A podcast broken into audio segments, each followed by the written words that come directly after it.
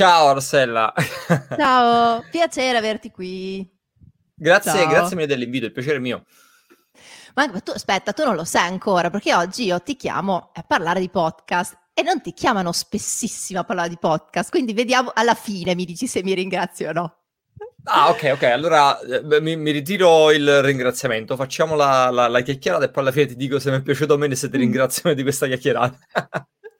no, allora, però è vero, al di, là, al di là delle battute, è, è, vero, non mi chiamano spesso a parlare di podcast, forse quasi mai, eh, però quando mi hai scritto ho detto che figata, proprio perché non ne parlo mai, secondo me può essere una cosa interessante da fare. E soprattutto ti faccio questo anticipo, poi ti presento a, a, chi ci sta ascoltando, chi ci sta seguendo. Eh, io e te abbiamo un approccio diametralmente opposto al podcast, quindi sarà un match quest'oggi più che un'intervista, sappilo.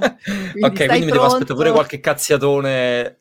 Sì, sì, il tasto esplodi, sparisci. allora, presentazione super breve, poi insomma se ci vuoi mettere del tuo ci metti del tuo. Io ti ho conosciuto come growth hacker e poi dopo è diventato anche il ruolo di growth coach perché hai comunque un'academy, fai un sacco di contenuti, questi li hai sempre fatti in assoluto, questi contenuti poi sono diventati anche dei libri, sei autore di quattro libri, io dico tre libri più uno interattivo perché c'è uno dove effettivamente è, è, un, è un lavoro a due, insomma tu butti gli input e noi scriviamo e poi sei anche speaker. Ma oggi io sono qui per domandarti in particolare nessuna di queste quattro attività, in realtà un pochino tutte, perché tu sei tutte queste cose, giusto? Quali ho dimenticato? Uh, allora, guarda, diciamo che io indosso diversi cappelli, poi alla fine il fil rouge che unisce le mie attività è sempre lo stesso, né? quindi comunque il tema della, della sperimentazione e della, della crescita. Uh, a volte indosso il cappello da, da formatore, e quindi come dicevi tu ho una mia academy ma faccio anche lavoro tantissimo anche in azienda quindi formazione aziendale oppure formazione tradizionale in aula a volte indosso il cappello di content creator e quindi ho un canale YouTube un podcast un blog Uh, Instagram, qualsiasi cosa ti possa venire in mente, LinkedIn ci sono e pubblico cose e creo contenuti. Il che uh, ultimamente stai testando anche con altri sì, formati. Sì, sì, sì, mi sto divertendo tantissimo adesso con i video brevi, quindi Reels, uh, Shorts e, e TikTok. Quindi diventerai anche eh, ballerino a breve. Ass- assolutamente no, assolutamente no. Ass- cioè, nel senso, continuo a parlare delle cose che parlo, però lo faccio con un formato breve da, da, 60, da 60, secondi. Questa, questa, potrebbe essere, questa, potrebbe essere, una svolta, lo so, dopo la crisi di mezz'età, e dici che si è messo a ballare su TikTok, non ha retto. E quindi dicevo sì, alla fine indosso diversi cappelli, scrivo, sono un autore, faccio conferenze, quindi tantissima divulgazione, però alla fine un po' il tema o i temi sono sempre, son sempre quelli là, quindi diciamo no, li affronto da punti di vista diversi, però alla fine sono quei due o tre argomenti principali che ormai tratto da, da, da diversi anni.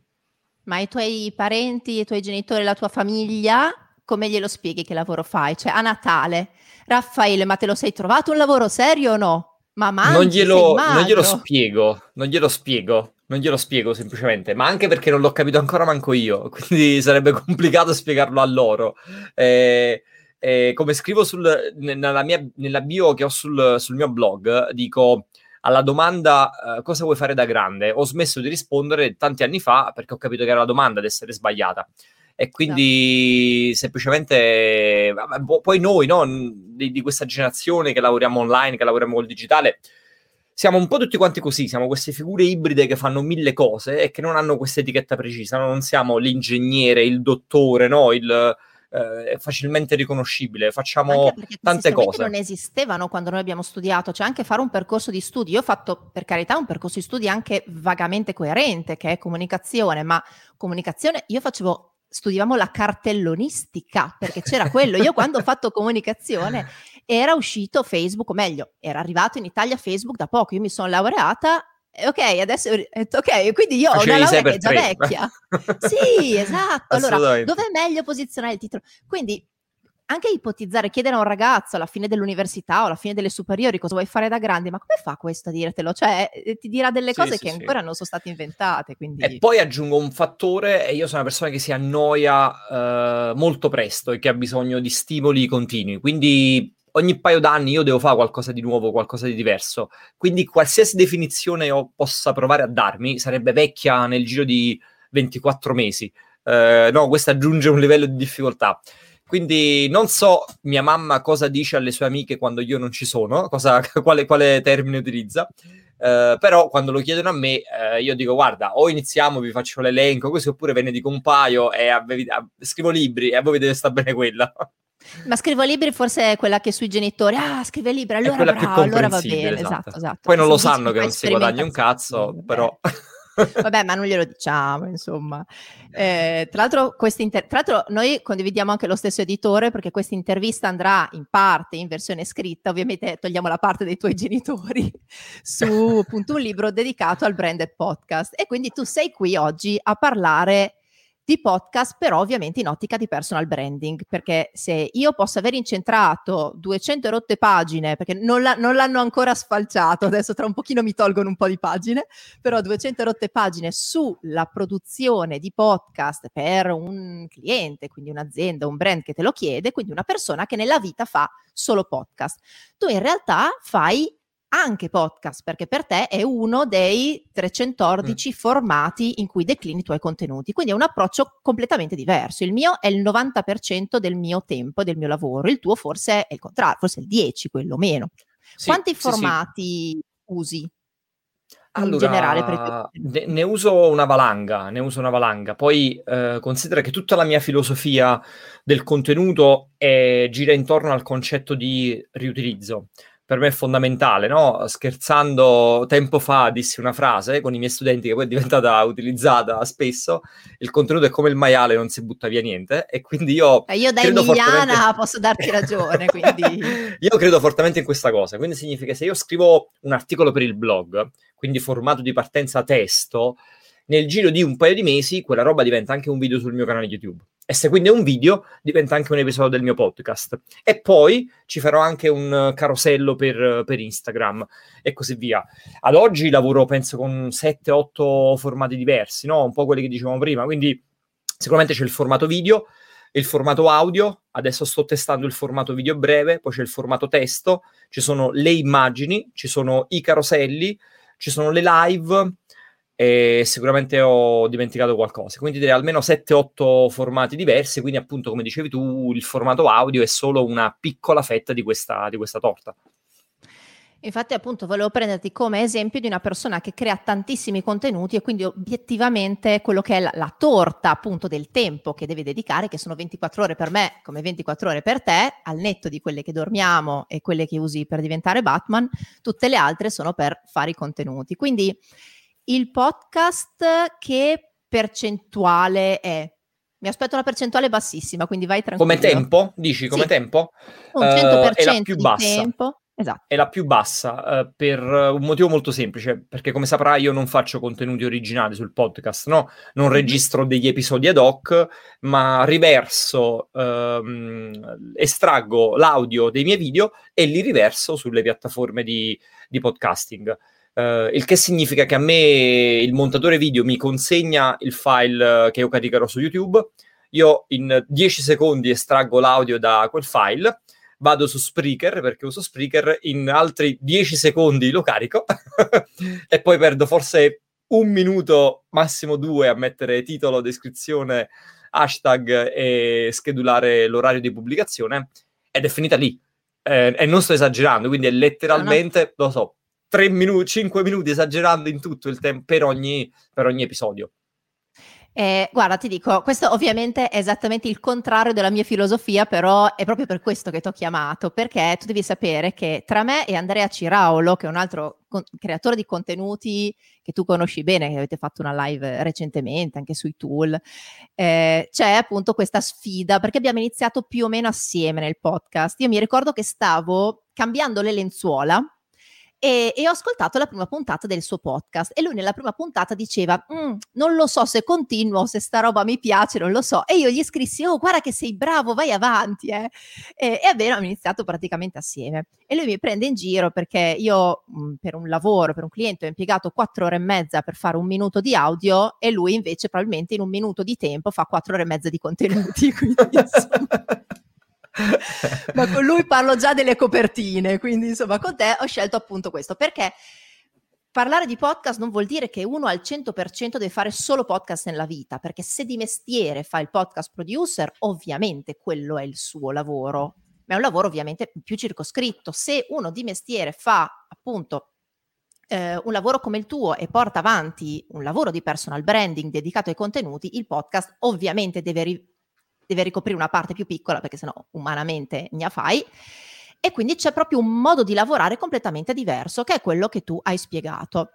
Però mi piacerebbe sapere, al di là di prenderlo e appiccicarlo su uh, Spreaker, che poi lo spara su tutte le piattaforme, se lo utilizzi anche in altre forme, cioè lo inserisci negli articoli di blog. In, in, intendi, no, eh? proprio il, intendi, proprio la parte di podcast? Sì. Uh, il player. No. No, no, no, no, il player no. L'unico punto nel quale si trova embeddato il player è nella pagina podcast che ho sul mio blog, eh, su raffaelegato.com, dove c'è una pagina dedicata al podcast, dove ci sono i link per le varie piattaforme, così ognuno se lo ascolta dove gli pare, lì c'è, eh, diciamo, l'embed del, del, del playerino, no? quello, quello, che ti fornisce proprio um, la piattaforma, che volendo le persone, se non hanno un'app, se lo possono ascoltare anche direttamente da lì. Non lo includo all'interno degli articoli uh, singoli, eccetera, eccetera, per un motivo molto semplice. Perché quando un contenuto passa da una piattaforma all'altra, da un formato all'altro, faccio comunque un piccolo adattamento, uh, tranne nel caso del podcast. Il caso del podcast è l'unico nel quale non avviene. Però, uh, dicevo prima, a volte prendo un articolo di un blog e lo trasformo dopo un po' in un, in un video e poi quel video no, diventa la traccia audio che va a finire sul, sul podcast. Però il passaggio da articolo testuale a contenuto video, quello viene rielaborato. Quindi non è mai esattamente lo stesso e quindi non mi va di, no, di includere là dentro il player eh, del podcast, visto che poi il testo e, il, e, l'audio che ascolterai non matchano per nulla, non, so, non, è la trascrizione di quello che ascolterai all'interno del, dell'audio. E, um, è un po' quello che in inglese viene definito il repurposing, no? quindi non certo. semplicemente il copia e incolla del contenuto, ma il ripensarlo un attimino per quella, per quella, per quella piattaforma. Quindi al momento non viene uh, incluso da nessuna parte, se non appunto la paginetta dedicata al, blog, al podcast. Ma guarda, ti dico, io da fruitrice di podcast e da fruitrice anche di articoli di blog, sinceramente, non, personalmente non mi dispiacerebbe se il podcast non fosse una lettura pari, pari, pari, pari dell'articolo. Chiaro, magari quello sarebbe un discorso di accessibilità verso chi ha una visibilità visiva, ma mh, per un fattore mio personale, cioè io preferisco, se devo scegliere, preferisco l'audio. Eh, non mi darebbe fastidio personalmente, cioè se mi dici ovviamente le stesse cose, non mi dici in uno pere e nell'altro mele, a me non darebbe fastidio e mi piacerebbe perché magari sono in situazioni dove mi rompe leggere tanto, preferisco mettermi le cuffie, ti ascolto e praticamente come leggermi. Cioè, trovare appunto la correlazione non mi dispiacerebbe, così come trovarci ah, anche okay. il video. Questo, e, questo, è un ehm ottimo spunto, non ci avevamo pensato. E a quel punto però ti faccio la domanda, qual è la eh, a quel punto perché non aprire, non so, Spotify o Apple Podcast e ascoltarlo direttamente da lì? Cioè, perché passare dal blog, no? Quel passaggio extra di andare sul, sul, sul browser. Allora, secondo me questo qua è un discorso importantissimo che però vedremo tra qualche anno. Stavo studiando appunto in questi giorni che un... Um, non mi ricordo esattamente il nome, comunque un ministro delle radio e delle comunicazioni australiano diceva io mi rendo conto che a breve, a tendere, eh, la gente cercherà ovviamente via audio, chiedendo agli smart speaker, i contenuti che altrimenti oggi cercherebbe ad esempio su Wikipedia. Cioè io voglio la definizione di growth hacking, posso andare su Google, scrivo, poi può venire fuori Wikipedia, il tuo sito o quant'altro, oppure posso andare su uno smart speaker se ci fossero però dei contenuti adatti, dove io chiedo a smart speaker, di, così no, non si accende quelli di chi ci sta ascoltando, smart speaker, eh, dimmi, chi è, dimmi che cos'è il growth hacking e lo smart speaker va a cercare i contenuti audio e quindi ti fa praticamente Wikipedia, ma non legge Wikipedia, va a cercare tra il catalogo dei podcast. Quindi ovviamente poi questo è il discorso, cioè le persone cercano una risposta, un podcast magari dura 40 minuti. Però come fa il motore di ricerca a trovarlo all'interno dell'audio? Perché adesso è ancora presto per cercare i singoli concetti. Lo va a cercare nella descrizione. Quindi se tu nella descrizione del podcast metti un, una parte corposa di testo, magari veramente anche un pezzo dell'articolo di blog, la definizione, eh, lo smart speaker attraverso la descrizione tira fuori alla domanda dimmi che cos'è il growth hacking, ti va a tirar fuori il podcast e quindi si uniscono il testo, ah. l'audio e la ricerca. Quindi io magari vado su Google e cerco che cos'è il growth hacking, trovo l'articolo, però scopro che è anche audio e preferisco ascoltarlo audio. Questo, questo è proprio Stavo pensando, questa è proprio la, la, la, SEO no? che si incrocia con, con, con, con sì. l'audio, inevitabilmente. Il, il ripensare il modo con il quale facciamo SEO rispetto a come la facciamo oggi. Ma io lo sto pensando tanto perché io creo dei contenuti che sono, non voglio dire né lunghi né corti perché poi è molto, molto personale, però sono dei contenuti di storytelling. Ma se qual, come qualcuno ha iniziato Wikipedia, è stato un lavoro collettivo, però insomma da qualche parte è iniziato, se si fa un lavoro similare anche sull'audio, ci sarà effettivamente bisogno di un catalogo di contenuti audio, perché non può essere solamente lo smart speaker che mi legge con la voce sintetica, ma cioè io voglio mm. sapere il growth hacking di Raffaele Gaito, non voglio sapere il growth hacking di Wikipedia. Quindi sì, diciamo che sarà tutto un discorso che si intersecherà tra come le persone, gli intenti di ricerca delle persone e come gli smart speaker possono rispondere. E qui c'è il creatore di contenuti, perché eh, sta roba va fatta. Quindi, mm. boh, mm. ragionaci. Bello, allora, bello, bello, bello, ottimo spunto. No, è un, è, è un mondo che si sta aprendo e, e proprio a riguardo io ho una grande paura di chi fa contenuti multiformato come te, mi dicono, eh vabbè, ma se io già faccio i video, poi faccio anche i podcast, mi cannibalizzo il pubblico, cioè i miei video hanno meno visualizzazioni, i miei podcast ne hanno qualcuna e alla fine ho diviso il mio pubblico. Come la vivi questa cosa? Eh, vabbè, ovviamente per me, cioè io non, non mi pongo questo problema, altrimenti non, non, sarei su tutte le piattaforme che ho detto prima, anzi, pensa che il singolo video uh, io lo carico ad oggi su YouTube, su Facebook Watch e su IGTV. Quindi no, questa, questa frammentazione nel mio caso è ancora più elevata. Questa, se ci fosse veramente no, la paura della, di cannibalizzare il pubblico, nel mio caso sarebbe veramente estrema. Quindi non solo perché c'è la traccia audio altrove, ma perché ci sono altre piattaforme che riproducono lo stesso esatto, lo stesso esatto video. Um, ti dico la verità, questa cosa secondo me può avere senso nella fase iniziale. Cioè c'è una fase iniziale, se uno parte oggi con un progetto eh, di contenuti, eh, indipendentemente che si tratti di un'azienda, di un professionista, di un appassionato, eh, io direi di scegliere poche piattaforme e concentrarsi su quelle per una questione di tempo, per una questione di competenze in fase iniziale, per una questione di focus e così via. E questo è quello che ho fatto io quando muovevo poi i primi passi online e ho fatto i primissimi contenuti online ed è quello che poi suggerisco ai miei clienti, ai miei studenti, assolutamente sì. C'è una fase nella quale però tu poi inizi ad avere, come dire, il tuo pubblico, no? la, la, que- quella nicchia piccolina non è più tanto piccola, ma inizia ad allargarsi, il tuo brand personale o aziendale inizia ad essere riconosciuto e così via. E allora quello è il momento nel quale puoi azzardare anche scelte come queste, che apparentemente potrebbero essere controintuitive. A me, ad oggi, è importante mettere la bandierina, no? Dire ok, sono su questa piattaforma, soprattutto quando lo sforzo per essere su quella piattaforma è molto basso. E l'esempio del podcast è, è, è molto calzante in questo caso, no? Dicevo, in tre minuti io carico un episodio e io quindi con tre minuti mi conquisto Spotify, Spreaker, Apple Podcast, Google Podcast e tutta la miriade di piattaforme Music, che ci sono. Eh, esatto, tutta la, da poco, esatto. E tutte le piattaforme che ci, sono, che, ci sono, che ci sono lì fuori. Ed è la stessa cosa che in questi giorni proprio sto testando con i video brevi, no? Quindi io faccio un video da 60 secondi e poi lo carico su tre piattaforme diverse. Quindi bandierina su Reels, su Shorts e su, e su TikTok. Questa però è una cosa che puoi fare dopo nel tempo, quando hai fatto quella fase iniziale. Ci vuole quella fase iniziale è fondamentale, sia perché hai bisogno proprio di sporcarti le mani, fare esperienze, acquisire competenze, rafforzare il brand, sia perché dopo quello che inizi a fare è, è come dire, mettere in piedi proprio un lavoro di, di, di, di di delega, di team intorno ai contenuti. Cioè, oggi le cose che faccio con i contenuti non le faccio più da solo. Per me sarebbe ah, no, impossibile forza, da solo cioè... lavorare su tutti i contenuti che lavoro, eh, che, pubblico, che pubblico oggi. Uh, quindi, come dire, se uno parte adesso, non gli direi di fare come sto facendo io, gli direi di fare no, poche piattaforme, curatele bene. Quando questa roba è in grana, dopo un annetto, due, tre, eccetera, eccetera, allora può arrivare il momento di dire ok, allora mi faccio aiutare da qualcuno e quindi ho la possibilità di aggredire, passami il termine, tra virgolette, magari 10 piattaforme, piattaforme diverse.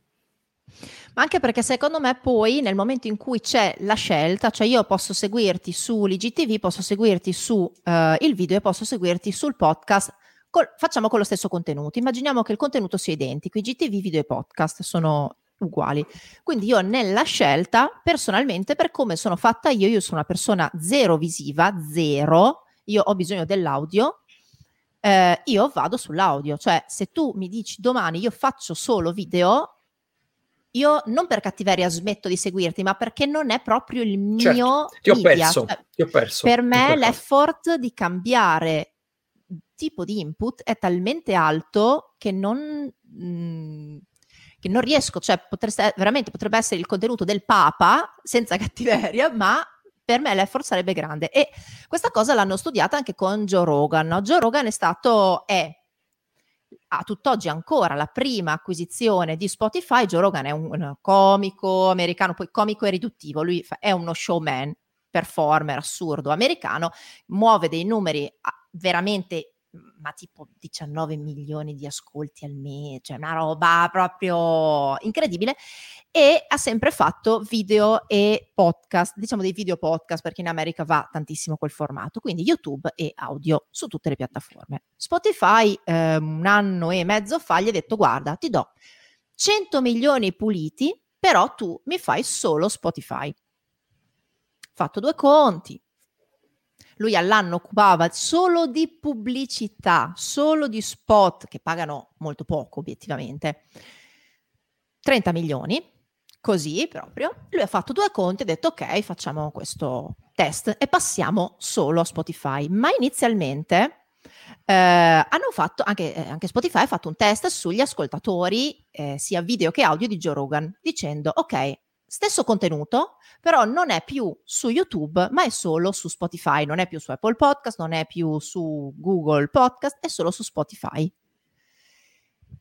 Il problema è stato eh, chi lo seguiva su YouTube. Chi lo seguiva su YouTube ha detto, il 25% mm. netto ha detto io non lo seguo più perché ho bisogno di vederlo e non certo. c'è differenza, eh? cioè non è che lui, non lo so, si spoglia durante le live, cioè sono proprio live di lui che parla. E, e quindi in, in, in, una percentuale consistente dei casi l'effort di cambiare media è, è veramente certo. alto e quindi hanno trovato un trade-off e gli hanno detto, boh, ti mettiamo il video. così insomma lui adesso e infatti io, infatti io che, che, seguo ogni tanto il podcast di Joe Rogan adesso guardo il video su Spotify ma la trovo una cosa scomoda e forzatissima perché per me il video è YouTube e soprattutto i video li guardo quando sto al computer e invece adesso mi devo mettere col cellulare, apro l'app di Spotify, devo girare lo schermo per guardarmi microscopico Joe Rogan che intervista qualcuno. E faccio questo sforzo solo perché ci tengo magari ad ascoltare quella puntata specifica. Però, come dicevi tu, negli altri casi uno ti saluta e dice: Vabbè, eh, se non ci sei, io non ti ascolto perché io il mio tempo lo passo qui, mi intrattengo qui sopra, oppure no, mi informo qui sopra. E poi aggiungerei una cosa: c'è questo fattore che hai detto tu che è fondamentale, e c'è il fattore discovery. Cioè, alcune sì. piattaforme, e il podcast in particolare lo è, sono piattaforme di scoperta, no? Quando parliamo di contenuti abbiamo le piattaforme dove fai discovery e le piattaforme dove invece fai engagement. Il podcast è una piattaforma di discovery, è una piattaforma di scoperta. Quindi essere sul... cioè se uno oggi mi dicesse, ah ma se io prendo l'audio da YouTube e poi lo metto sul podcast, mi cannibalizzo l'audience, io gli direi guarda che è una cazzata, perché in realtà quello è il modo per farti scoprire da nuove persone che oggi non ti seguono su YouTube ed è quello che è successo a me con il podcast per la prima volta, quando sbarcai sul podcast due o tre anni fa, non ricordo, fu la prima volta dopo anni che ricevevo messaggi, email da persone che dicevano no, non ti conoscevo, ti ho scoperto per caso sul podcast e adesso sono anche nella tua newsletter, adesso leggo anche il tuo blog, adesso ho comprato anche i tuoi libri. Perché? Perché il podcast, per come è strutturato, è anche un posto di scoperta, perché la gente lì sopra cerca, perché lì sopra ci sono i consigliati e quindi seguo il podcast di Pippo, vado sotto nei consigliati e mi, con- mi consiglia anche quello di Raffaele Gallo e quindi ci arrivo in questo modo. Questa cosa non succede su Facebook, non succede su Instagram, non succede su LinkedIn perché sono piattaforme di engagement e non di discovery. Assolutamente sì, e il problema della discovery sul podcast oggi è un problema serio perché la content curation, cioè una selezione umana di cosa è bello, così brutto, opinabile, cioè la, la, persona sceglie, io faccio il recensore, per me quello è bello, quel, il TripAdvisor no, dei podcast. Non esiste ancora, come c'è un Rotten Tomatoes per i film, non c'è perché la content curation oggi ancora non paga in Italia, negli Stati Uniti sì, e quindi purtroppo eh, il 90% delle persone che non ci conoscono vanno sulle piattaforme e guardano cosa sta in classifica. Il problema è che quello che sta in classifica è figlio di un algoritmo. È figlio di un algoritmo perché è quello che fa più ascolti, quello che ha magari più ascolti in un breve lasso di tempo, quello che ha più recensioni. E questa delle recensioni è pesante perché se tu fai un contenuto di nicchia, difficile che tu abbia un numero di recensioni alto. Se tu fai un contenuto invece molto critico dove veramente tiri bestemmie dal minuto 1 al minuto 30, è ovvio che poi la gente ti fa delle recensioni pessime, ma te le fa. Il problema è che l'algoritmo vede, hai un sacco di recensioni, quindi ti porta su. Ed è per quello che quando andiamo in classifica podcast di alcune piattaforme tipo Apple Podcast, troviamo dei contenuti un po' critici, fissi lì tipo la zanzara, da, da mesi inscalzabili.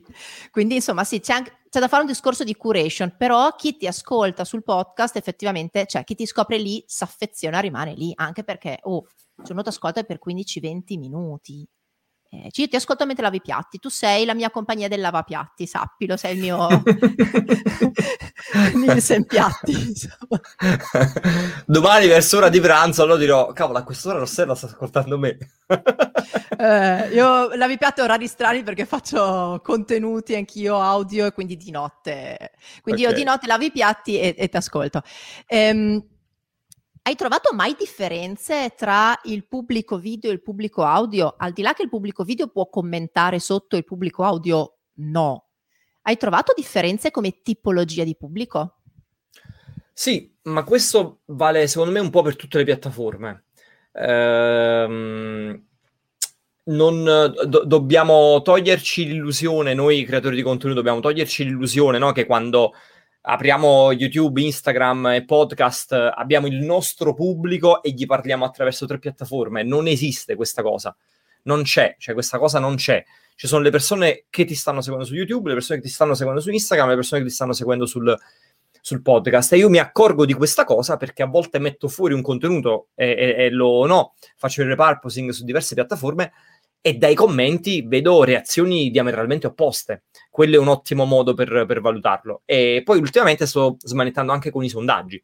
Faccio un sondaggio, propongo la stessa domanda sulle stories di Instagram, sui post di YouTube e su LinkedIn, ma arrivano risultati completamente diversi, perché mm. la demografica è completamente diversa e non solo, eh, anche perché il pubblico che mi segue lì sopra mi segue per motivi diversi e così via. Il podcast quello che c'è, c'è un'affezione diversa rispetto a, a YouTube. Cioè, quando hai il tuo piccolo zoccolo duro di persone che ti seguono sul podcast, si sentono, non voglio dire che si sentono tutti gli episodi, però si sentono quasi tutti gli episodi, si sentono quasi se- sempre fino alla fine e così via. Sta roba su YouTube è impensabile. E non cito nemmeno i GTV e Facebook Watch dove eh, i numeri sono letteralmente ridicoli, no? dove le persone guardano un per cento del video e poi chiudono, e sono veramente questi i numeri. Anche semplicemente valutando no? YouTube e, e, e, podcast la differenza è abissale. Quindi ti direi sicuramente questa qui è una super differenza. E poi l'utente del podcast, proprio, ed è questa è conseguenza della prima riflessione, l'utente del podcast dopo si lega in maniera diversa. Sì. Uh, e quindi appunto ti compra il libro, si iscrive alla newsletter, no, vuole essere più presente in qualche modo. Invece ci sta che chi ti guarda su YouTube ti segue solo lì e poi sti cazzi tutto il resto. Non gli interessa del fatto che tu venda prodotti, servizi, non vuole comprare niente, non vuole sapere niente, non ti vuole dare un euro però gli capiti nel feed e dici ok adesso mi guardo per otto minuti questo pelato barbuto che ci parla di, di marketing e basta. Ma che se fossi l'unico pelato barbuto che sta in Inghilterra che parla di marketing, capito? cioè, non puoi neanche giocartela. Poi più andiamo avanti più diventeranno adesso barbuti, non lo so, però insomma... Per pelati inevitabilmente. quindi devi giocartela su altre qualità. Ciraulo si è fatto ricrescere i capelli, ad esempio, per differenziarsi. Eh, lì, lì, eh, lì purtroppo non posso, posso, fare poco. Ma perché metti e togli troppi cappelli, allora? Esatto. Ma sai cos'è anche il discorso? Il discorso è che quando ascolti un podcast tu hai questa percezione eh, che la persona, mo- molto naif, però è vera, che la persona ti stia parlando in quel momento. Cioè, quando guardiamo un video, non so se per te è anche la stessa cosa, perché io ho giusto un attimo di bias sul fatto che faccio audio da tutta la vita e per, per schivare il fatto di fare video. Quindi, ehm, quando una persona ti ascolta sul podcast ha la percezione che sia un qui e ora. Quando noi vediamo, un po' perché non si vede lo strumento, eh, se noi invece guardiamo un video, adesso c'è la mania di palesare, cioè non che prima non ci fossero i microfoni nel video perché cioè, hai voglia urlare per farti sentire, ma non si vedeva. Ultimamente c'è questo palesare lo strumento, quello che prima lo tenevi, facevi di tutto, lo, te, lo facevi calare dall'alto, davanti, il mezzo fucile, pur di no. Adesso sbam, sparato davanti che copre mezza faccia perché fa figo far vedere lo strumento. Il fatto però che palesare lo strumento palesa la finzione, come se noi al cinema vedessimo la telecamera che passa e c'è, la, c'è, c'è per forza la telecamera. Quindi secondo me anche questa è la percezione, cioè che il podcast è una cosa genuina che tu stai lì che mi parli proprio mentre lavi i piatti nell'orecchio. E poi il podcast questo... è fisicamente a contatto. Questo secondo me è rafforzato da un paio di fattori, al di là della cosa, come dicevi tu, proprio di vedere fisicamente lo strumento. Um, l'assenza di commenti aiuta a fare questa cosa. Perché io nel video sto guardando, sto guardando il video, guardo sotto 50 sconosciuti che dicono cose relative a questo video e mi rendo conto di essere parte di una moltitudine, di essere parte di un audience che in questo momento, e questo ancora di più nelle live, ovviamente la live rafforza ancora di più questo concetto. Nel podcast no nel podcast è veramente Raffaele sta parlando a me in questo momento. Ed è così, perché non so se altre persone stanno ascoltando questo stesso contenuto, l'hanno già ascoltato, hanno già reagito in maniera positiva o negativa, non ci sono i like, i dislike, non c'è questo modo di interagire col contenuto. E questo secondo me è un fattore importante. E poi c'è il fattore anche della, della data. Non so se te lo fa, ma io quando guardo un video su YouTube, se la prima cosa che vedo è la data, se lì sotto c'è scritto 2017, la prima reazione che faccio è... Sta mm. roba è, è, vecchia, non Uguale. so se è ancora valido, non so se è ancora utile, non so se è ancora interessante. E, e, e, mi rendo conto che è passato del tempo. Col podcast no. Se io apro il podcast di qualcuno e oggi lo apro per la prima volta, io tendo a recuperarmi anche i vecchi episodi e non mi pesa il fatto che quella roba sia magari stata registrata due o tre anni fa o ancora di, di più. Perché? Perché non si dà il peso a quell'elemento che invece nel video è un elemento molto, molto presente. Quindi secondo me ci sono queste due o tre cosine che sono poi alla fine no, caratteristiche proprio intrinseche, differenzianti del mondo, del mondo podcast, che aiutano a creare quell'intimità o comunque quella, eh, no, quella, eh, quella percezione di, di, di, intimità che si crea quando stai ascoltando un, un, podcast. E poi il podcast comunque lo puoi infilare in momenti nei quali non puoi infilare il video tu dicevi cioè, lavare i piatti, un accompagnamento ma... esatto, in palestra, in, in, auto, mentre sono col cane al parco e così, tutti i momenti nei quali non posso stare col telefonino così, col video YouTube mentre cammino in mezzo al parco, invece metto le cuffiette, mi isolo dal mondo, c'è questo fattore di isolamento che anche è importante, che rafforza ancora di più questa, questa intimità. Qui secondo me sì, ci sono un po' di fattori che effettivamente lo rendono, uh, lo rendono più... E se vuoi fare il parallelismo col mondo del testo, io questo parallelismo l'ho sempre fatto tra il blog e la newsletter. Il blog è un posto dove tu sai di non essere da solo. La newsletter, invece, io quando scrivo una newsletter mi sento in un rapporto intimo con, con la persona che in quel momento la sta leggendo, solo nella sua casella di posta, no? uno dei posti veramente più intimi in assoluto, e, e quella persona sta leggendo da sola quel contenuto, può rispondermi da sola a quel contenuto. Non è un blog dove lascio il commento, no? metto mi piace, condivido, eccetera, eccetera. Assolutamente, secondo me un altro fattore è anche la distanza fisica col corpo, cioè il podcast, io mh, mhmm, faccio una generalizzazione, viene ascoltato tanto con le cuffie del cellulare, poi per carità ognuno lo ascolta come vuole, sto generalizzando, ma hai comunque delle scelte, tra cui quella di tenertelo fisicamente appiccicato, anzi de- dentro al tuo corpo fisicamente. Il video hai, in base a quanto sei, sei orbo, hai quei 20 centimetri, 50 centimetri dallo schermo e secondo me questo fa una grande differenza perché nel momento in cui lo, lo mettiamo fisicamente a contatto col corpo abbiamo anche un rapporto col mezzo diverso, cioè mhmm, è proprio, ma poi come dicevi tu, tu hai la percezione della sequenzialità nel podcast, che poi magari sono puntate separate come fai tu, non è che per forza uno deve seguirle in maniera sequenziale, seriale, però per come sono presentate sulle piattaforme, l'idea è rimani lì. per come è presentato invece ad esempio i video su YouTube è ti è piaciuto questo, cerca anche qualcos'altro, non tende a dirti rimani lì, sì, alla fine ti dice ma non è detto che tutti arrivino alla fine, invece e, e il podcast ti fa rimanere lì e quindi effettivamente sì, sono tante differenze. Quella della data onestamente non ci avevo mai pensato, però è vero, anch'io quando vedo un video su YouTube dico ah, però... Mm, 2018, già 2020, mh, mm, podcast, sì. non so neanche quando sono fatte le date. Sì, sì, sì, soprattutto se sto guardando cose tecniche, se guardo un tutorial, per me 2020 non esiste, o è girato no. quest'anno oppure è vecchia quella roba. non... Cioè, proprio solo disperata e tipo dimmi cosa devo fare e così via. Ascolta, visto che tu sei un appassionato di, di misurazioni, numeri, sta- cioè misurazione, hai dei KPI che tu guardi nel podcast o non guardi KPI perché hai talmente tante, ovviamente, contenuti che...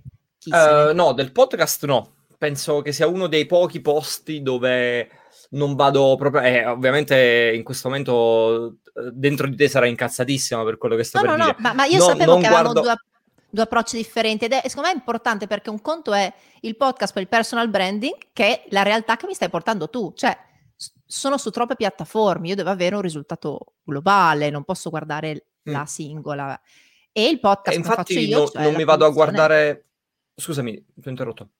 No, no, no, esatto, come dicevo, come faccio io invece che faccio solo produzione, per cui per me la metrica è importante.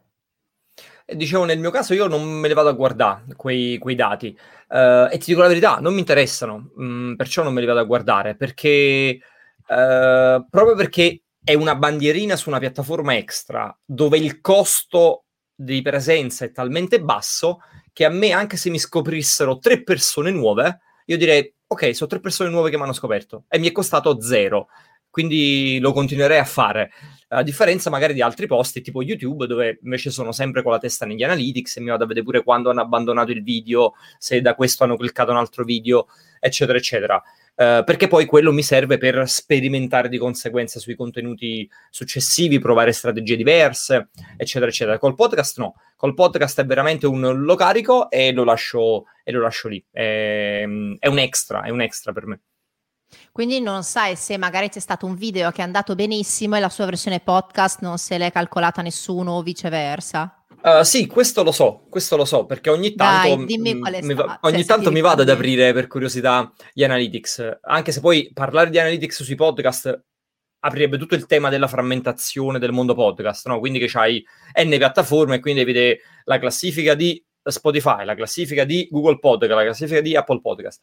Um, ti posso dire che una cosa interessante che ho scoperto è che sui podcast le puntate che vanno benissimo sono tutte le puntate che iniziano con uh, come fare X. Quando faccio un video YouTube che ha questo taglio e quindi come faccio a leggere 80 libri l'anno, uh, come gestisco so, il mio canale YouTube, no? Quindi che hanno questo taglio un po' da, da tutorial o comunque da vi spiego una cosa, vi racconto una cosa. Queste qui sono le puntate podcast che vanno, che vanno migliore, indipendentemente dalla performance del video, sono le puntate del podcast più ascoltate per qualche assurdo motivo. Ti chiesto come mai? Io mi sarei detta invece le puntate più personali. Tu eh, negli anni ci hai messo qualcosa di tuo, di personale, hai raccontato di Google, hai raccontato di tante cose però ovviamente uno lo scopre durante la puntata. Secondo me andrebbe fatto questo test e ti chiedo se ti capiterà di farlo, di fare magari una puntata dove già dal titolo si capisce che sarà comunque una narrazione tua personale, un aneddoto tuo di vita e vedere come performa sul podcast. Quella dei tutorial mi hai stupito. C'è il fattore titolo che è fondamentale secondo me in tutta mm, questa mm. questione, perché mentre nel video uh, io ho la, la, la, la thumbnail, no? l'anteprima che utilizzo per scegliere, anzi io spesso quando guardo i video YouTube guardo più l'anteprima che il titolo per decidere se cliccare o meno. Uh, poi il video c'ha la descrizione, c'ha mille cose su YouTube, un video che puoi andare a guardare, mille fattori che puoi utilizzare per valutare, Anche il numero di like, il numero diversa. di commenti. Sul podcast no, il podcast io sto scrollando, devo solo leggere un rigo, tra l'altro se è lungo viene pure interrotto. Se lo legge nessuno. So, la risposta mi sono dato quello lì, ho detto vabbè le persone forse scrollano e quella, quella tipologia di titolo è quella che nel podcast funziona, o, o, comunque sul mio pubblico e per le cose di cui tratto io, è quella che funziona meglio. Quindi magari quando dall'altro lato percepiscono che questo è un contenuto di quel tipo, sono più interessati a cliccare, perché alla fine hanno solo quello per valutare, solo il titolo, certo. non hanno altri, altri fattori. Nel video invece puoi valutare diverse cose. Hai valutato di fare titoli diversi per il podcast e titoli diversi per il video o tieni lo stesso titolo per scelta? Tengo lo stesso titolo uh, perché faccio proprio letteralmente copia e incolla. Ma solo Però perché, guarda, ripeto... Che c'è da fare delle sperimentazioni qua. Eh. Sol- solo perché lo tratto con estrema pigrizia e, e, quindi proprio io mi apro la scheda YouTube, mi apro la scheda Spreaker, Ctrl C, Ctrl V, Ctrl C, Ctrl V, pubblica. e e quindi mi, mi, perdonino tutti gli appassionati di podcast, gli esperti di podcast in, in ascolto in questo momento. Uh, però sì, ha voglia, sicuramente una cosa sulla quale sperimentare, anche perché poi io di sperimentazione ci vivo, quindi io sono sempre curioso di vedere che succede se provo a fare X. Non ho mai avuto, ti dico perché non ho mai avuto questo stimolo nel sperimentare, e, mentre su altre piattaforme sperimento di continuo, no? Ho sempre, sui video, lo dicevo prima, con i video brevi. Perché? Perché noi ci tratti male? Spiega. Col podcast lo, f- lo, lo faccio, cioè non lo faccio perché non è un contenuto originale, eh, cioè perché non c'è um, quello sforzo di creazione. Non essendoci lo sforzo di creazione, o meglio, quello sforzo c'è stato, ma c'è stato per il video. Quindi quando lo carico su YouTube mi prendo un'ora per mettere il tag, per mettere la cosa, la copertina, cioè no, perché deve essere tutto perfetto, o quantomeno nella mia testa tutto perfetto. Invece, siccome questo sforzo non lo percepisco sul, firm- sul formato audio, di conseguenza non uh, mi viene la voglia di avere uno sforzo anche in tutto quello che è il contesto, no? quindi metadati in questo, in questo caso. Probabilmente se io producessi un podcast originale, dove quindi non c'è il video di partenza, ma sono solo io con le cuffiette e il microfono che registro, questa roba l'approccerei in maniera molto più seria, eh, molto più sperimentale, molto più data driven e così via. Ne sono certo di questa cosa, perché quando l'ho fatto su altre piattaforme ho visto subito come, no, cambiava il mio modo di, di, di, di percepire quella cosa. Certo.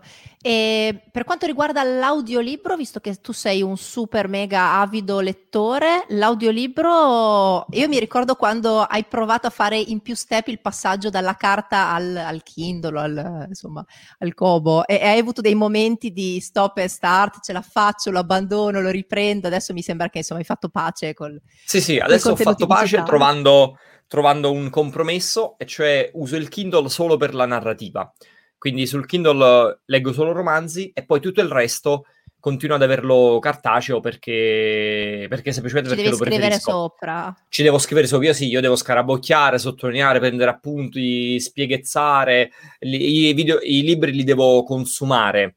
Uh, per me un libro è vissuto. Se... Infatti, quando vedo le persone che mettono le foto dei miei libri che sono consumati, sono contento perché significa che l'hanno vissuto. E invece col Kindle uh, ci butto sopra i romanzi. Questo mi ha permesso di quindi leggere più narrativa rispetto a prima, una cosa che invece avevo ridotto molto negli anni per dare spazio ai libri di lavoro. Eh, che ne so, poi comodo, che, per esempio adesso sono stato al mare, sono stato in vacanza, non mi sono messo libri in valigia, ho piazzato il Kindle nello zainetto e sopra ci avevo sparato 4-5 romanzi che poi mi sono letto durante, durante le vacanze. Eh, in passato avevo fatto un tentativo, 3-4 anni fa pure qualcosina in più, e dopo tre mesi l'avevo venduto. Ho detto no, no, sta roba non fa per me. Poi ci ho dato un'altra chance l'anno scorso e stavolta invece abbiamo fatto pace. Io invece ti sto leggendo su Kindle.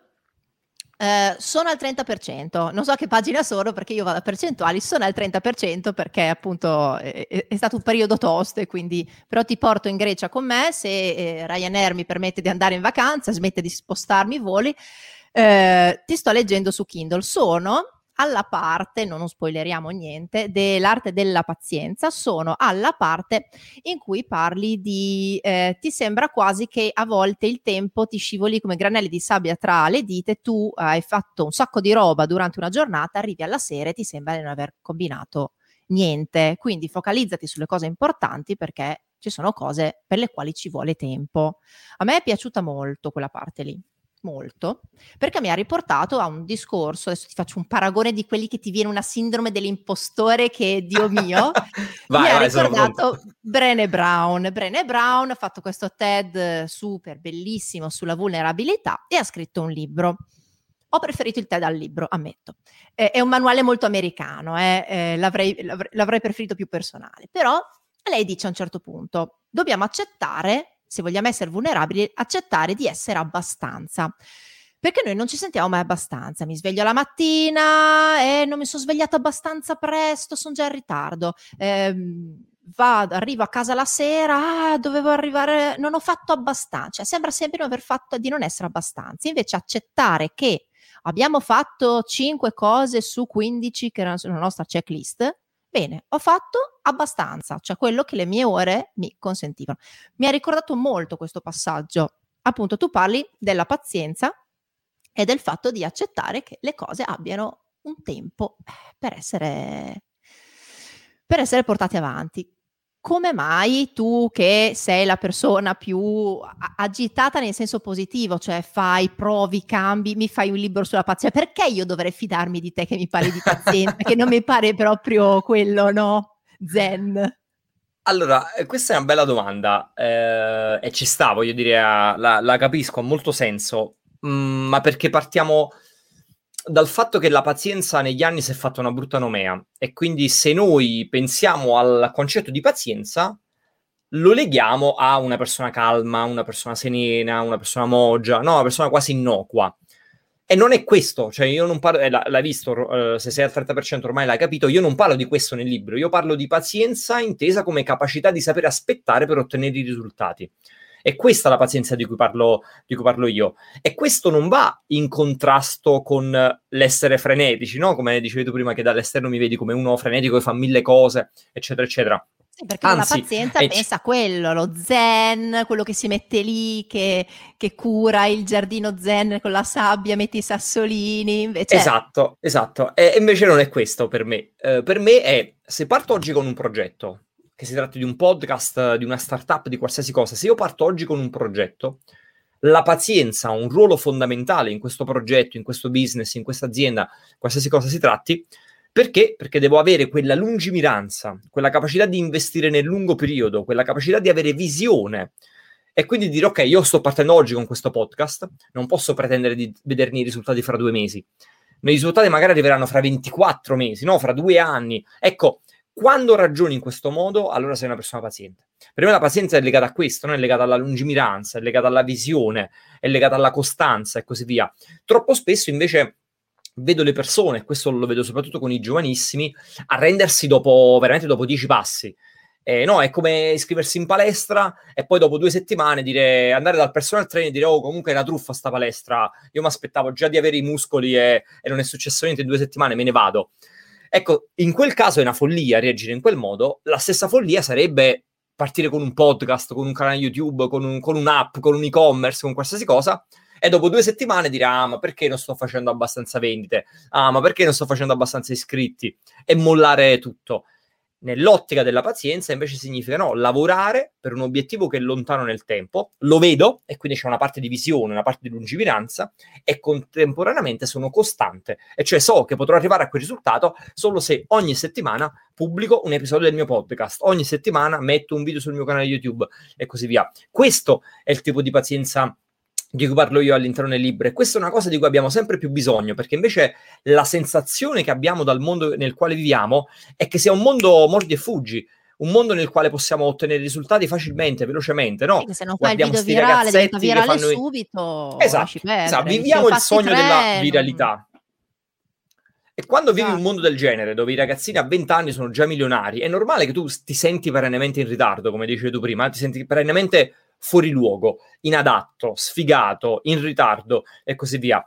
Una persona che invece fa sua la pazienza, il concetto della pazienza, se ne sbatte di queste cose, perché diceva tanto che non c'è nessuna competizione lì fuori, cioè non c'è nessuna gara, c'è nessun... l'unico modo per vincerla questa gara è uscirsene, tirarsi fuori, dire ma io non la voglio fare la gara con voi, l'unica gara che voglio fare è con me stesso, voglio essere una versione migliore di me, voglio essere migliore del Raffaele di ieri, del Raffaele di una settimana fa e del Raffaele di un anno fa e basta. Questa è l'unica cosa che ci dovrebbe spingere a, a, nel nostro progetto, nel nostro lavoro, ma anche nella nostra vita privata.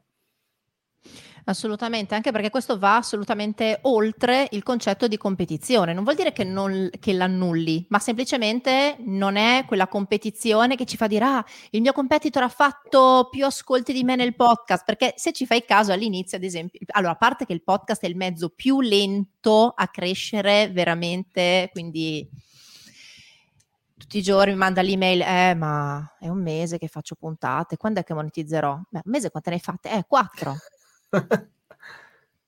Oddio, non lo so, cosa ti aspetti? Cioè, e, e questo il fatto, ma soprattutto all'inizio tutti facevano, quando i numerini erano un po' pochini per tutti, tutti mettevano gli ascolti visibili, perché sulle piattaforme di hosting c'è la possibilità di mettere gli ascolti visibili o non visibili.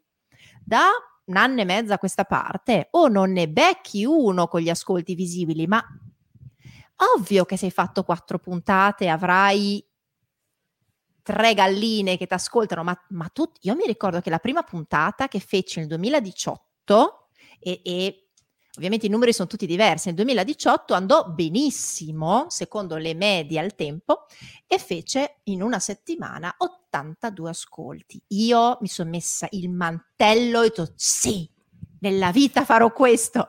Poi ho fatto questo, ma non perché facevo 80 ascolti. Però c'è questa continua ansia della performance, appunto come citi anche tu nel, nel libro, il, il, l'altro libro appunto che è scritto invece da Atlon, quindi con la Medici e Gancitano, dove parlano del fatto che noi siamo perennemente in una performance, cioè noi dobbiamo sempre misurarcelo fondamentalmente.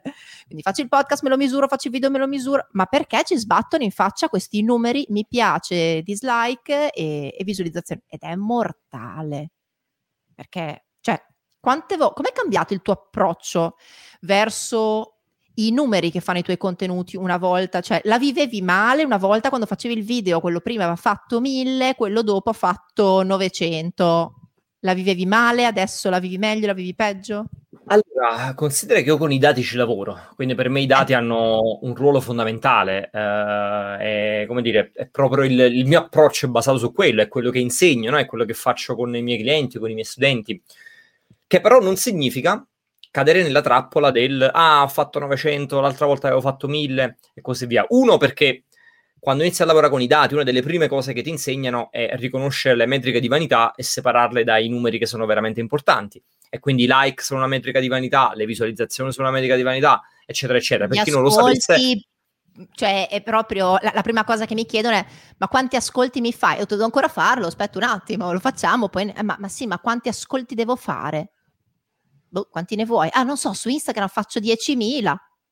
Boh, 10, piace? Va bene? cioè, anche perché Instagram, cioè, ti seguono per 5 secondi, 10 secondi, lì ti seguono per 20 minuti, mi fai un, uh, un tot e vedi che 10 ascolti del podcast sono come 100 storie di Instagram. Quindi... E infatti, questo è, è, il, diciamo, è, la, la, la, è il concetto alla base delle metriche di vanità, no? sono quei numeri che sono belli da raccontare e ci, fanno, ci permettono di far, fare i fighi con i nostri amici, ma in realtà poi non valgono assolutamente nulla.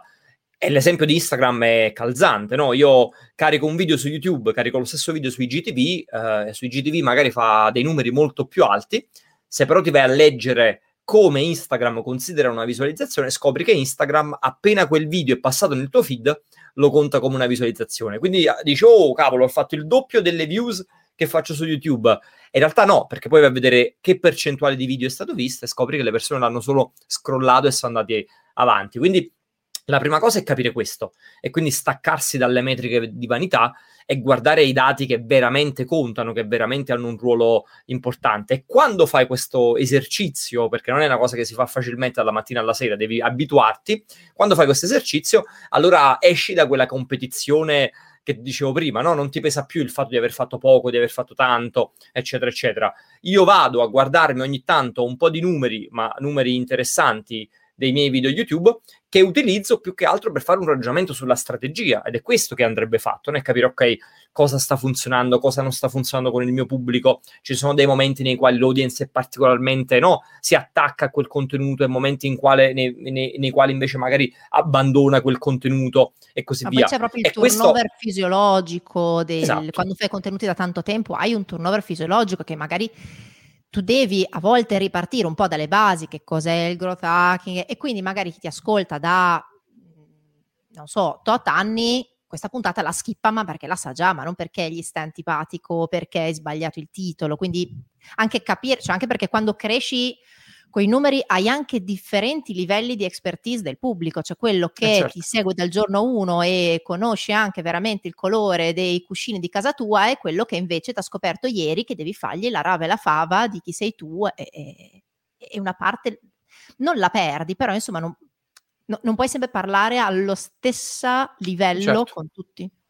Certo, sì. certo, assolutamente. Questa cosa eh, uno se ne accorge facile. Forse è difficile notarlo sul podcast, però io a volte faccio fare uh, queste, queste, questi piccoli test ai miei studenti, no? Uh, gli apro dei canali YouTube di persone famosissime, grossissime, con un seguito enorme, uh, sia italiani che americani, e vedi gente che magari ha un milione di iscritti al canale, ma i video fanno 10.000 visualizzazioni, 15.000 visualizzazioni non arrivano manco a 100.000 visualizzazioni. Ed è normale che sia così, no? Il fatto di dire ho un milione di iscritti sul canale YouTube non significa che farai un milione di visualizzazioni sui tuoi video, a meno che non faccia contenuti di intrattenimento. Gli unici che ci riescono sono quelli che fanno ridere. Loro fanno sempre numeri alti. Se fai formazione, se fai informazione, uh, divulgazione, eccetera, eccetera, questo, questa, questa, questa curva così la, la, la, vivi e dopo un po' ti ci abitui. Anzi, il fatto che aumentino gli iscritti nel tempo significa quasi sempre che il singolo contenuto avrà delle performance molto più basse.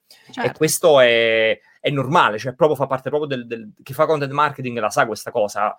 È uguale per le newsletter, voglio dire, se c'hai 50 iscritti, magari aveva un tasso di apertura dell'80%, se c'è 50.000 iscritti, quel 80% lo sogni come tasso di apertura, voglio dire, allora, questa cosa è naturale. già sarebbe, eh, però insomma, assolutamente sì, ma infatti è proprio questo, cioè il discorso di avere la pazienza, ricongiungendoci appunto al, al, discorso del tuo libro, anche di vedere le cose in prospettiva sul lungo periodo, cioè sì, osservo il momento, ma lo osservo guardando indietro e guardando in prospettiva in avanti, cioè siamo all'interno di un percorso certo. per il quale magari abbiamo chiara la meta, ma che poi questa meta si sposta sempre, quindi comunque siamo sempre all'interno di questa carovana che, che va avanti. Io, Raf, ti ringrazio veramente tantissimo per aver parlato di podcast senza parlare di podcast, no scherzo, per, assolutamente per esserti messo alla prova perché mi rendo conto che abbiamo proprio due approcci differenti e proprio per questo che ti ho chiamato, proprio perché mi rendo conto che le necessità di chi fa personal branding e usa anche il podcast sono diversissime e soprattutto devono essere inserite in un insieme di altre necessità di creare contenuti su tante piattaforme. Quindi per me tu eri l'esempio perfetto. Io prima o poi vorrei il tuo audiolibro, però lì ci sono gli editori, lì, però insomma, li ascolti gli audiolibri o fai fatica? No, zero, zero proprio. Zero, non ci riesco e e soprattutto la grossa domanda che mi pongo tutte le volte che parlo con qualcuno che ascolta audiolibri è ma siamo sicuri che poi i concetti ti restano come quando leggi un libro? E, ehm, e questo per me rimane un dubbio proprio atroce, no? Prendere appunti, sottolineare, significa proprio immergersi nel libro. Se invece l'audiolibro deve essere me lo ascolto mentre faccio altro, e allora ciaone, cioè non, significa che non stai dando attenzione a quella, a quella roba. E ci può stare se stai leggendo Harry Potter ma se stai leggendo un libro di marketing, di business, di psicologia, uh, di roba di lavoro, là lo devi capire il concetto e magari torni indietro e te lo rileggi e magari vai a vedere la nota e apri l'approfondimento e ci prendi un appunto sul lato e così via. Quindi per me questo rimane un ostacolo ancora molto grande per, per l'audiolibro, almeno per quello che, che, è la mia percezione. Poi magari c'è gente che li ascolta e, e si, trova, si trova benissimo. Senza parlare poi del, dello step successivo, no? i riassunti audio dei libri, quelli per me è ancora più, ancora più tragica come cosa, quindi là è proprio il puntare sulla quantità, no? E quindi dire, vabbè, nel tempo che tu ti sei letto un libro, io me ne sono ascoltati 20. Ah, Ma beh, non è una gara, torniamo di nuovo alla questione della performance, no? Non è una gara a chi legge e ascolta più, più libri. Quindi boh, sono... mi godrei volentieri il trailer del libro, cioè del libro, anche dell'audiolibro o anche del libro fisico, io vorrei ascoltare il trailer perché mhmm, magari veramente narrativa, avventura, azione, cioè tutti quelli che sono quei libri un po' anche che ti portano nell'immaginazione. Io vorrei ascoltare due minuti, ma non due minuti di lettura, due minuti in cui, esattamente come si fa al cinema, si crea un contenuto ex novo. Mm magari prendendo dei pezzi qua e là, sonorizzandoli, quindi dei contenuti da due o tre minuti che mi danno un po' la percezione di quello di cui si parlerà nel libro, che è un po' il retrocopertina, grosso modo. Sì. Però se ci fosse un canale su Spotify, Apple Podcast che mi fa 20 libri, piccoli trailer di 20 libri, io sono sicura che qualcuno me lo comprerei. Poi in che formato? Vediamo, quello mi piacerebbe, però no, sì, il riassunto del riassunto del libro, no, cioè quello va bene quando stai superiore all'università che domani ti interrogano e hai fatto una mazza fino al giorno prima, però. No, no, no. Va bene, Raf, dove ti troviamo così, ad esempio? Eh vabbè, l'abbiamo detto, mi trovate un po' ovunque. Eh, raffaelegato.com è un po' la mia casa, quindi direi di partire da lì. E poi da lì vi smisto eh, nei posti che, che preferite, eh, perché ci sono, diciamo, oltre ai miei contenuti, trovate veramente tutto lì sopra, quindi um, i miei ebook, i miei libri, i miei corsi, la mia newsletter, c'è veramente tutto, tutto, tutto. E poi sono un po' su tutte le piattaforme social. Quelle dove sono più attivo ultimamente sono YouTube, LinkedIn e Instagram, però mi trovate veramente ovunque. Va bene, Raf, grazie mille, tantissimo e ti obbligherò a fare sperimentazioni sui titoli del podcast perché avrei bisogno di avere dei risultati. ti impiegherò Super come cambia. Sì, perché hai una casistica che mi servirebbe appunto capire alcune cose sui titoli anche sulla SEO, quindi sappi che oppure mi dai le tue password e prova a creartene qualcuno e vediamo insomma come performano, poi te li rimetto come prima. Va bene, un bacione, grazie mille. Ciao. Grazie a te dell'invito. Ciao. Ciao.